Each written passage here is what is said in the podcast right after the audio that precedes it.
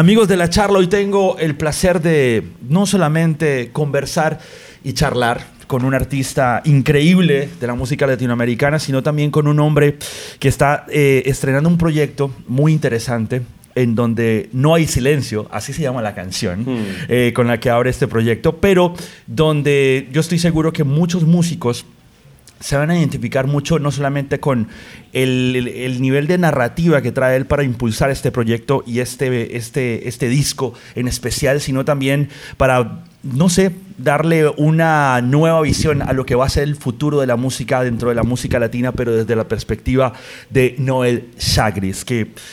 Obviamente mucha presentación no necesitas, Noel. Tú eres un gran artista que todos identificamos, pero qué gusto poder estar aquí contigo. Hermano, gracias, gracias, un placer. Muchas gracias a ti por tu Eh, tiempo. No, no, muchas gracias por tus palabras. eh, y estoy de acuerdo, estoy de acuerdo contigo.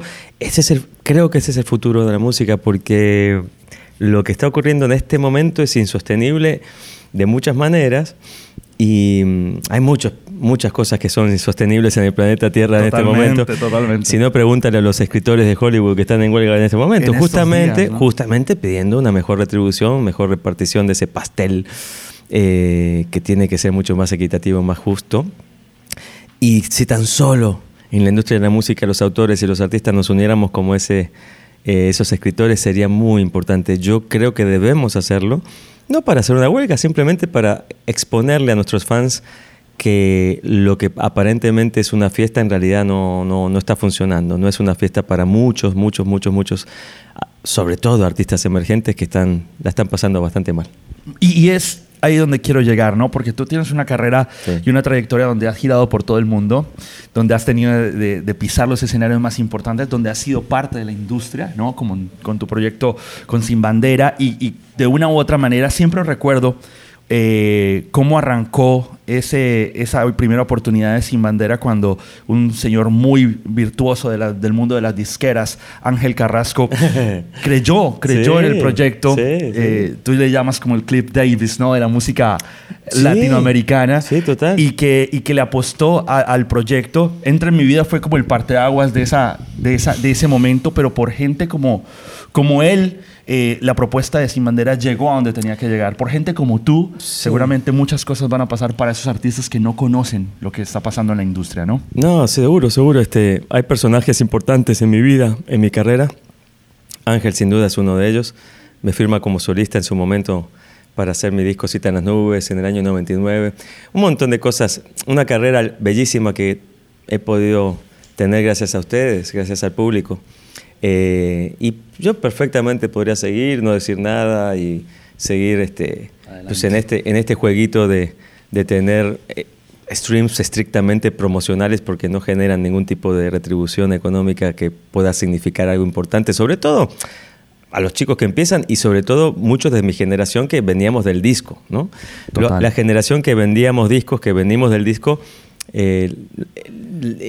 digamos, la dinámica de los streams mm, no, no termina de cerrar, no tiene, no tiene mucha, mm, viste, mucha razón de ser.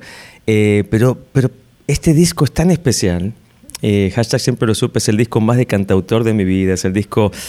Tiene unos musicazos, es un homenaje a los músicos. Está Tony Levin, Jeff Babco, Molly Miller, David Levita.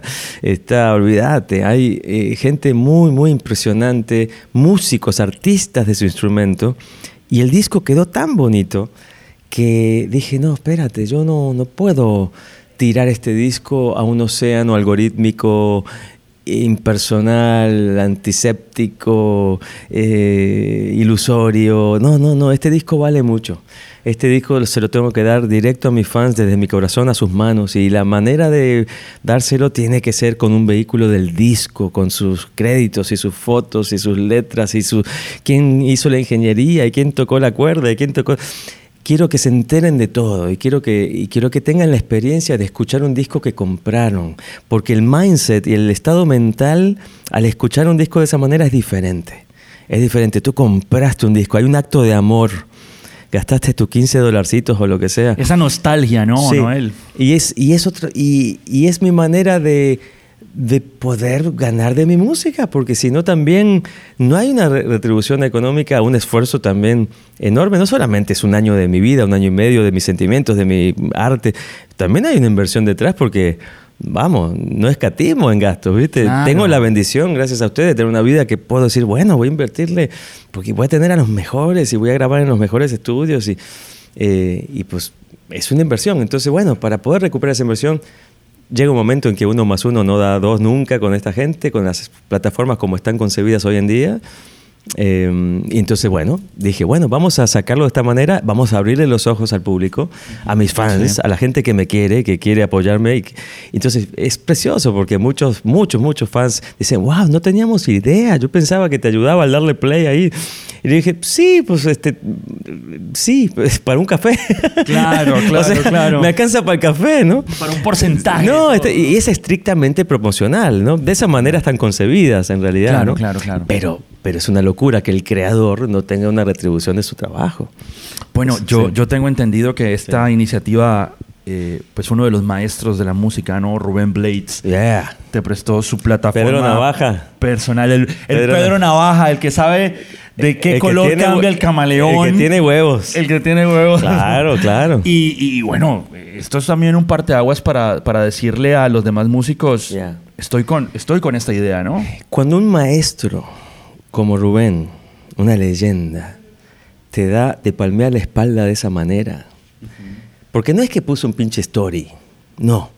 Posteó en todas sus redes. Todas sus redes. En todas, posteo. Eso es estar de acuerdo. Apoyo la iniciativa del colega ¿no? Amor y Control Rubén. No, hombre, yo después de llorar tres horas y media. No, te creo, en serio.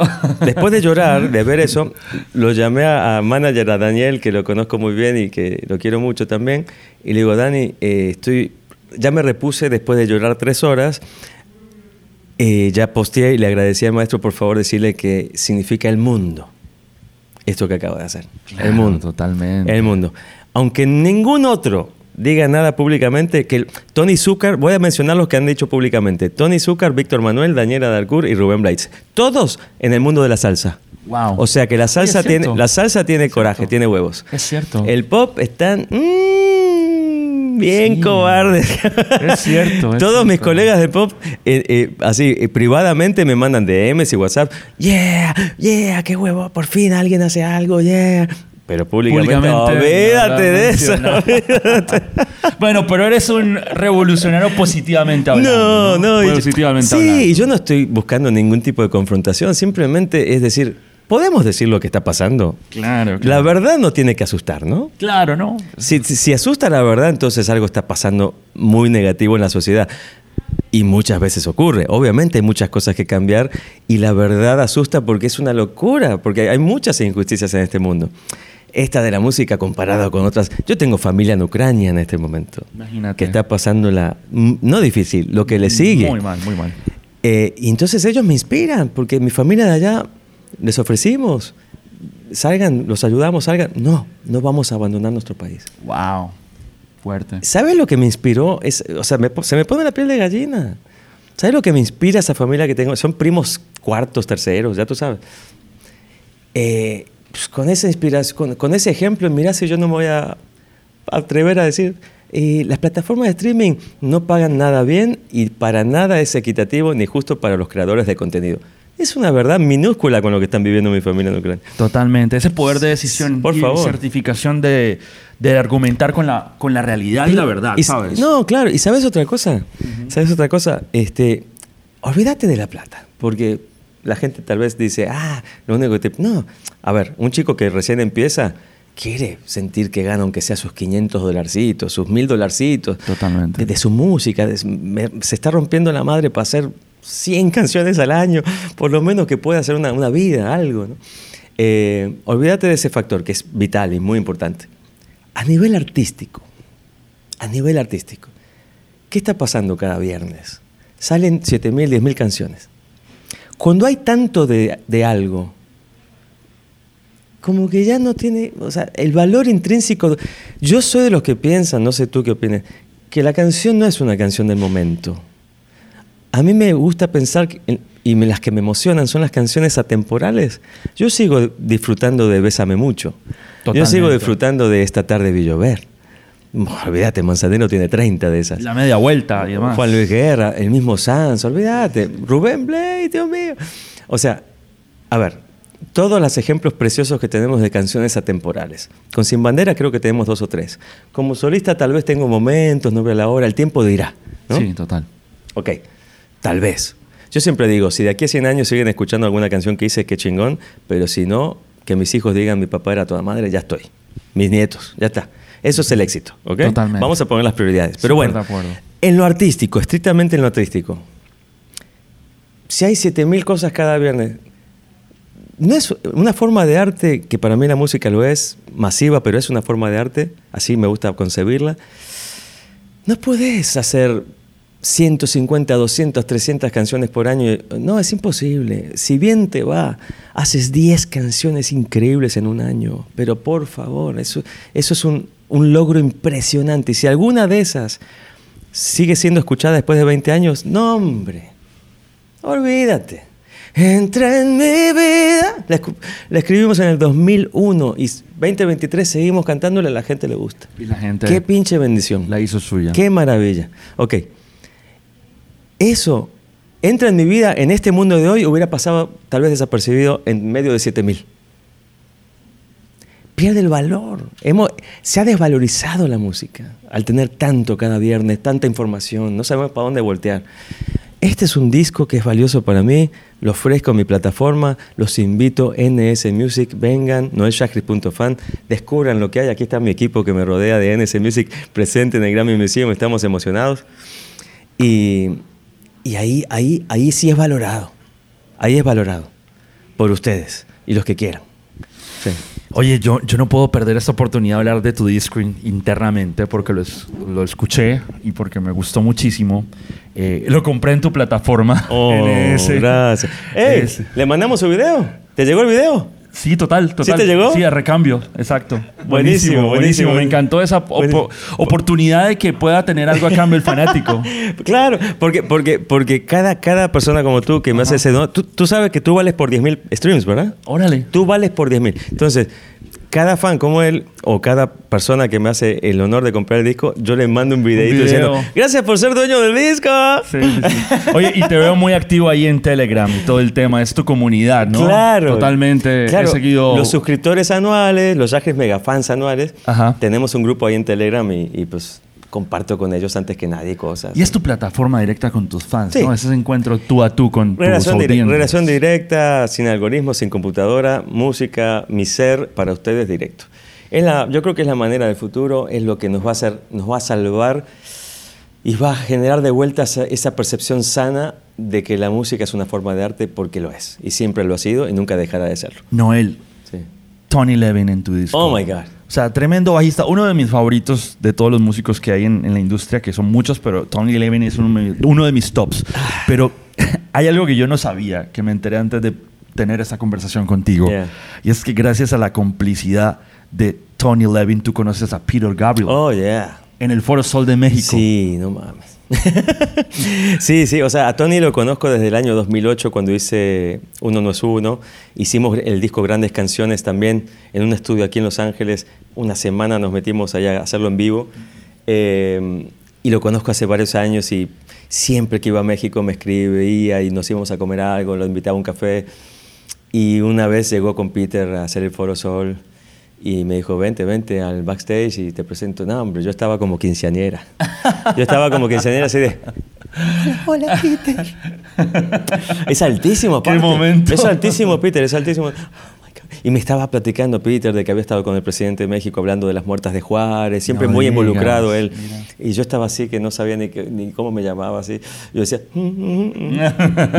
no, es. yo Pero es un cómplice soy que muy te fan. ayudó en este proyecto. Sí, soy muy y- fan y a Tony cuando hice esta canción en siete cuartos escuché en mi mente el stick que él de alguna manera ha hecho una marca del stick Chapman Stick como nadie. Tiene un grupo que se llama Stickman. Sí. Eh, Tony Levin, para los que no sepan, está en un disco hasta de John Lennon que se llama Double Fantasy, o sea, Hello. De ese nivel. No, a ese nivel. Entonces es el emperador del bajo, como dice Peter Gabriel. El emperador del bajo y es un amigo. Y es mi artista invitado en silencio, está en el video. Eh, qué honor, qué locura. Y tremenda canción. Además que ese sonido rock y esos acordes un poco que por ahí van. Sé que el inicio de esta canción nació en un, en un no sé si en un, no estoy seguro si en un hotel o en Perú mientras estaba haciendo coach de la voz, ¿no? Sí, sí, sí, sí, sí. Estaba, estaba en La Voz Perú y empecé a escribir canciones. Eh, me inspiraba mucho todo lo que estaba viviendo ahí, el ceviche inspira. Eh, y la comida sí, no manches, sí, sí, sí, no, olvídate, olvídate. Entonces eh, tenía este tecladito maravilloso que me recomendó mi amigo, mi hermanito Jesús Molina, que le estamos haciendo un discazo en Dinamo Producciones, por cierto, tremendo talento. Eh, y él me había recomendado este tecladito que está buenísimo porque tiene bocinitas incorporadas y lo llevas por todas partes, es liviano. Entonces empecé a jugar con este y me salió. Y dije, wow. Está bueno, ¿en qué es esto? Oh, no, no. Siete cuartos, wow, nunca he hecho algo así. Y surgió ese, y entonces empecé a, a, tirar ideas melódicas y me di cuenta que silencio, una idea que tenía escrita de silencio, tu respuesta es silencio, que esa cuestión de dar tu corazón a alguien y que no, no te responda nada, el silencio. Me gustaba esa idea como algo bien dramático y dije, este es silencio, este es silencio. Sí. No me quiero ir de esta entrevista sin hablar de Dynamo, que es una, una, oportunidad también para firmar nuevos artistas y en la cual tengo entendido que has firmado ya varios, algunos colombianos, y, y, que te has dado como a la tarea no solamente de tener esta narrativa y esta iniciativa con el tema de cómo compartir ahora a los artistas la música, que, que tú, eh, Kanye West y muchos artistas ya han empezado, sino también el tema de darles la oportunidad de grabar discos de calidad a artistas que están haciendo buena música totalmente. y teniéndolos en cuenta en Dynamo. ¿no? Totalmente, totalmente. Y la percepción de ser una disquera del siglo XXI, ¿a qué me refiero? A que somos socios del artista. No, yo no soy dueño de ellos. Eh, esta percepción de ser dueño de sus vidas y darles un porcentajito. No, no, no, no. Vamos 50-50. Aquí somos socios de esto que los dos creemos que vale la pena. Eh, y, con paciencia y trabajando a largo plazo, no, no estamos desesperados de ser, del resultado inmediato y si no te tiro. No, no, no. Esto es a largo plazo. Si creo en ti, creo en ti por los próximos 10 años. Si no, de eso se trata. Por eso no estamos locos firmando a miles y miles de artistas. No, no se trata de cantidad, se trata de calidad y de, que tengan una voz especial, específica, que digan algo cada uno de los artistas que ya tenemos en Dinamo, y son muchos colombianos, qué, belleza, se ha dado así. Eh, Daniel Riaño de, de Valledupar, Jesús Molina de Cincelejo, Sujei Torres de Bogotá, eh, Meribella, que ahorita en la gira que tenemos con, con Sin Manera me voy a encontrar con ella, que representa más la parte indígena colombiana. Hay una locurita ahí que queremos inventar. Eh, hay un chavo de Guayaquil que hoy va a cantar conmigo aquí en los Grammy, Grammy Museum, se llama Francisco Ruiz, tiene una idea para un proyecto súper interesante. Jesús Molina, un disco que creo que va a ser el más importante de su carrera, lo sacamos en septiembre. Así que entre fines de año y el 2024 se vienen una avalancha de 10 proyectos de, de Dynamo y en ese momento haremos la presentación ya oficial de la disquera con todas estas cosas bellas afuera, con los artistas y, y con esta filosofía de ser socio del artista, no, no ser ni dueño ni aquí vamos juntos y, sobre todo transparencia. Al, artista se le tiene que decir, ¿te parece que invirtamos en esto? ¿Estás de acuerdo? Sería tanto, estos son los comprobantes, no como las disqueras convencionales que ¿y por qué, por qué es que debo todo eso? Ah, eh, deja checar porque el sistema vino un mapache y se cayó un café en la computadora. Nunca te saben decir por qué debes lo que debes. Es un desastre. Es decir que Dinamo Producciones apoyando talento que lo merezca, de este mundo que sobra y que me parte el corazón ver la desmotivación de tantos talentos maravillosos con una voz preciosa y con cosas para dar, que, que intentamos volverlos a motivar y que, y que vuelvan a ser dueños de su música, que vuelvan a vender discos, encontrar la manera desde lo que estoy haciendo con NS Music, que lo tengan todos ellos, ¿no? Em, pues sí, que vivan de la música, qué, qué, qué maravilla, ¿no? Totalmente, porque todos pueden lograr sus sueños en la música. Es que ese es el sueño. Totalmente. Cuando yo era un chavito que cargaba mi teclado en las calles de Buenos Aires, iba a un restaurante y me pagaban 100 dólares por cantar ahí las canciones de John Secada y Luis Miguel o lo que sea, eh, y soñaba con vivir de la música, ya de alguna manera estaba haciendo milaneta cantando en bares, en restaurantes. Eh, pues ese es el sueño de todos. Totalmente. Vivir de nuestra pasión. Y esos sueños, y cuando uno tiene la mejor intención y el talento, te llevan a a, realmente lograr cosas como trabajar con tus ídolos, como tú lo has hecho en este proyecto con Tony Levin y todos los que tienes invitados. No, olvídate. Bueno, imagínense, o sea, Noel ha, trabajado con John Legend, ha trabajado con tanta gente. Con Brian McKnight, cuando me invitó a su disco de Navidad, yo tocaba el cielo con las manos, porque yo, yo descubro a Brian McKnight en el año 96, con el disco I Remember You. I think I must be dreaming that you are here with me. Uf, olvídate, ese disco sí me marcó. Y, y, terminar con él en su disco de Navidad, en un estudio aquí en Los Ángeles, no lo podía creer, no lo podía creer. Y, eh, y varias interacciones que tuve con él y con tantos otros que yo yo cargaba gasolina en una estación de servicio en, en, Argentina, en Buenos Aires, trabajaba en los bares de noche y escuchaba, si tú me miras, si tú me miras. Y yo la cantaba en los bares y la gente aplaudía, qué cool. No, hombre, termino siendo coautor de Alejandro en La música no se toca, una canción que se llama Para decirle adiós. Este, oh my God, y, y es un amigo así de WhatsApp, hablé con él hace dos días. Are you kidding me? O sea, what? Es, es, una bendición lo que esta carrera me ha dado, es una bendición. Qué bendición y qué bendición hablar contigo, Noel, ya despidiendo esta entrevista. Gracias por tu tiempo. Y nada, que no haya silencio, haya mucho que decir y mucho ruido. Silencio es la canción, porque hay mucho que decir y mucho que despertar. Vuelve a ser dueño de tu música, los quiero mucho. Los fans, gracias por apoyar tanto, en serio, los quiero.